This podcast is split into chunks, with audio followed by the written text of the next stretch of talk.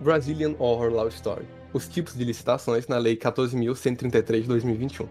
Quaisquer meros aborrecimentos oriundos do cotidiano desses brasileiros e que serão ditos nesse podcast apenas representam uma ironia com teor crítico para um trabalho da faculdade. Nossas declarações apenas tentarão expressar os pontos principais da nova Lei 14133 de 21 no ordenamento jurídico brasileiro, seus efeitos, o que já ocorreu no cenário brasileiro e, claro, focando nos tipos de licitação, que é o nosso tema central. Não leve a sério as ironias contadas aqui, ou talvez leve. Caros colegas entusiastas do direito, hoje eu, Vitor Farias e Lucas Delfante traremos um diálogo, um diálogo sistêmico entre a Lei 8666 de 93 e a Lei 14.133 de 21. Na atual conjuntura, a mudança na lei de licitações trouxe um grande debate, não somente com a manifestação de pontos positivos, como a valorização dos profissionais capacitados, mas também com pontos desfavoráveis. E pressagiando a futura eleição de 2022, podemos analisar as constantes mudanças legislativas, afastando qualquer dúvida da existência de um grande embaraço jurídico motivado pelo desejo de mostrar serviço. E sim, demonstra de forma nítida a excelente atuação de nossos parlamentares perante os problemas apresentados pela sociedade. É verdade. Quer dizer, às vezes não. Ah, mas é claro. Não poderíamos deixar de falar de um caso envolvendo um problema constantemente apresentado pela sociedade: a corrupção. O Brasil tá lascado! Posso dizer aqui para vocês, colegas, que o caso mais comum nas licitações são as fraudes ocorrem denúncias perante o Tribunal de Contas da União e o estudo realizado pela, pelo Contas Abertas relatou seis tipos de fraudes mais comuns. Dá para acreditar nisso? Olha, sinceramente, eu não acho tão difícil de acreditar. Eu posso até enumerar e citar eles aqui. Começa por um superfaturamento, quando há cobrança de preços superiores ao de mercado, vai para a estratégia de direcionamento da licitação, com a exigência de qualificações técnicas super detalhadas e específicas para a prestação de um serviço ou para a compra de um produto, o que pode beneficiar só um concorrente. E claro, inexigibilidade de licitação. A gente bem sabe que esse recurso só pode ser usado quando não existe possibilidade de competição, mas há casos de aproveitamento dessa brecha na legislação para direcionar e superfaturar uma compra. E aí, quer continuar a citar os outros três exemplos? Bom, bora lá, né? Compra de valores muito baixos ou em casos especiais, como urgência, calamidade pública ou guerra. Dispensa licitações, que acaba virando motivo de fraude, né? E pode beneficiar apenas uma empresa.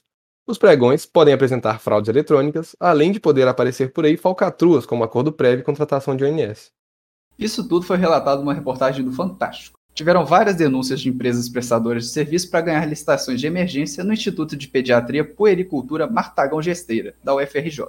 Nove anos depois, a questão da insegurança, insegurança jurídica, mesmo com uma nova lei, parece incerta. Até porque ela só será posta em prática daqui a dois anos. Agora, dá para entender a importância para a gente desse tema de corrupções e licitações, né? Parece tão distante das nossas vidas, mas não é. De fato. Mas bom, vamos parar de falar um pouquinho de corrupção, vamos deixá-la de lado e vamos falar um pouco sobre os tipos de licitação. Já estamos cansados de saber que sobreveio uma nova lei de licitações, mas você lembra quais eram os tipos previstos na Lei 866 de 93?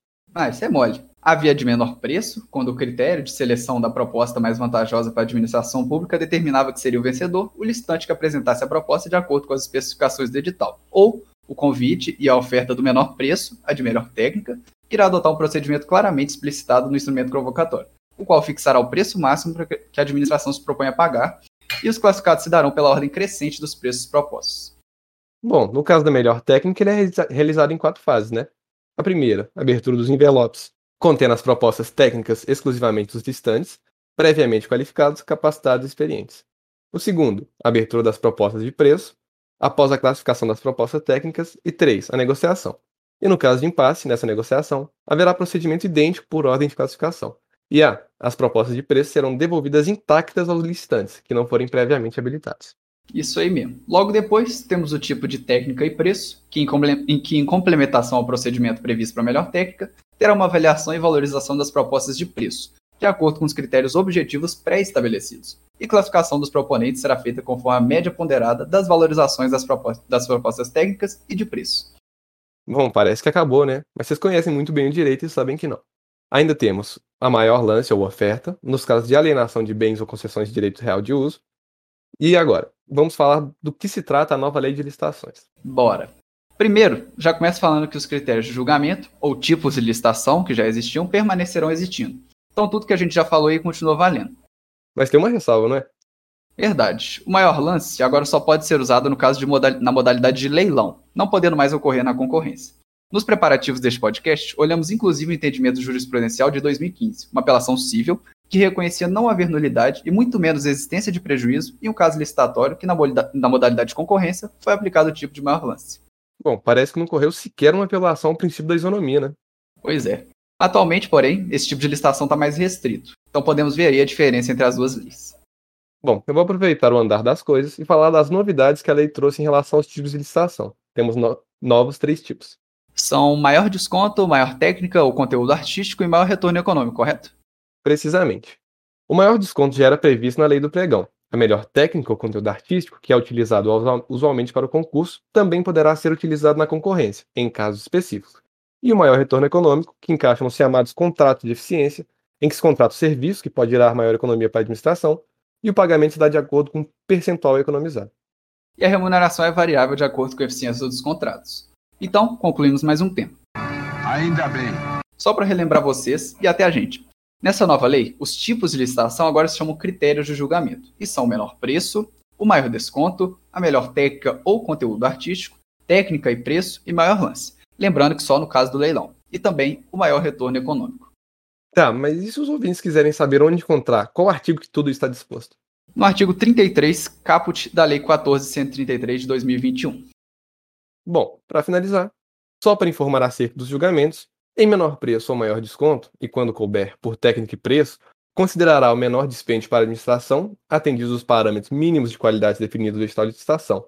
O julgamento por melhor técnica ou conteúdo artístico considerará exclusivamente as propostas técnicas ou artísticas apresentadas pelo licitante, e o edital deverá definir o prêmio ou a remuneração que será atribuída aos vencedores. O julgamento por técnica e preço considerará a maior pontuação obtida a partir da ponderação, segundo fatores objetivos previstos no edital, das notas atribuídas aos aspectos de técnica e de preço da proposta. Olha, eu não vou te deixar sozinho nessa. De forma resumida, o julgamento por melhor técnica ou por técnica e preço deverá ser realizado por verificação da capacitação e da experiência do licitante, pela atribuição de notas a quesitos de natureza qualitativa pela banca designada para esse fim, de acordo com orientações e limites definidos de edital. E, por fim, atribuição de notas por desempenho do licitante em contratações anteriores aferido em documentos comprobatórios. E o julgamento por maior retorno econômico se utilizar exclusivamente para a celebração de contrato de eficiência, considerará a maior economia para a administração e a remuneração deverá ser fixada em percentual que incidirá de forma proporcional à economia efetivamente obtida na execução do contrato. Com isso, vemos que a importância das licitações se dá primordialmente com a escolha da proposta mais vantajosa da administração, bem como para assegurar a isonomia entre os participantes. Desse modo, os tipos de licitação ou os critérios de julgamento visam trazer objetividade à escolha do administrador. Não somente isso, os tipos de licitação visam ter uma fiscalização por parte da administração pública, sua supervisão, além da elaboração de estudos preliminares. Eu acho que por aqui terminamos, né? Se quiserem saber mais, tudo está no artigo 33 adiante dessa nova lei. Pois é, acho que já podemos nos despedir e agradecer pela paciência em ouvir essa quase mini palestra. Acho que deu para abordar as diferenças e novidades que essa lei nos trouxe e ainda trará. Com certeza. E já que estamos encerrando nosso bate-papo, Deixamos aqui como forma de agradecimento aos professores e idealizadores desse projeto, aos colegas que pacientemente nos ouviram, e, claro, aos roteiristas fantásticos desse podcast, que se basearam em muitas pesquisas para montá-lo por tratar de um tema novo. Até a próxima, esperamos não voltarmos com o título de Analogia a uma série de terror. Foi.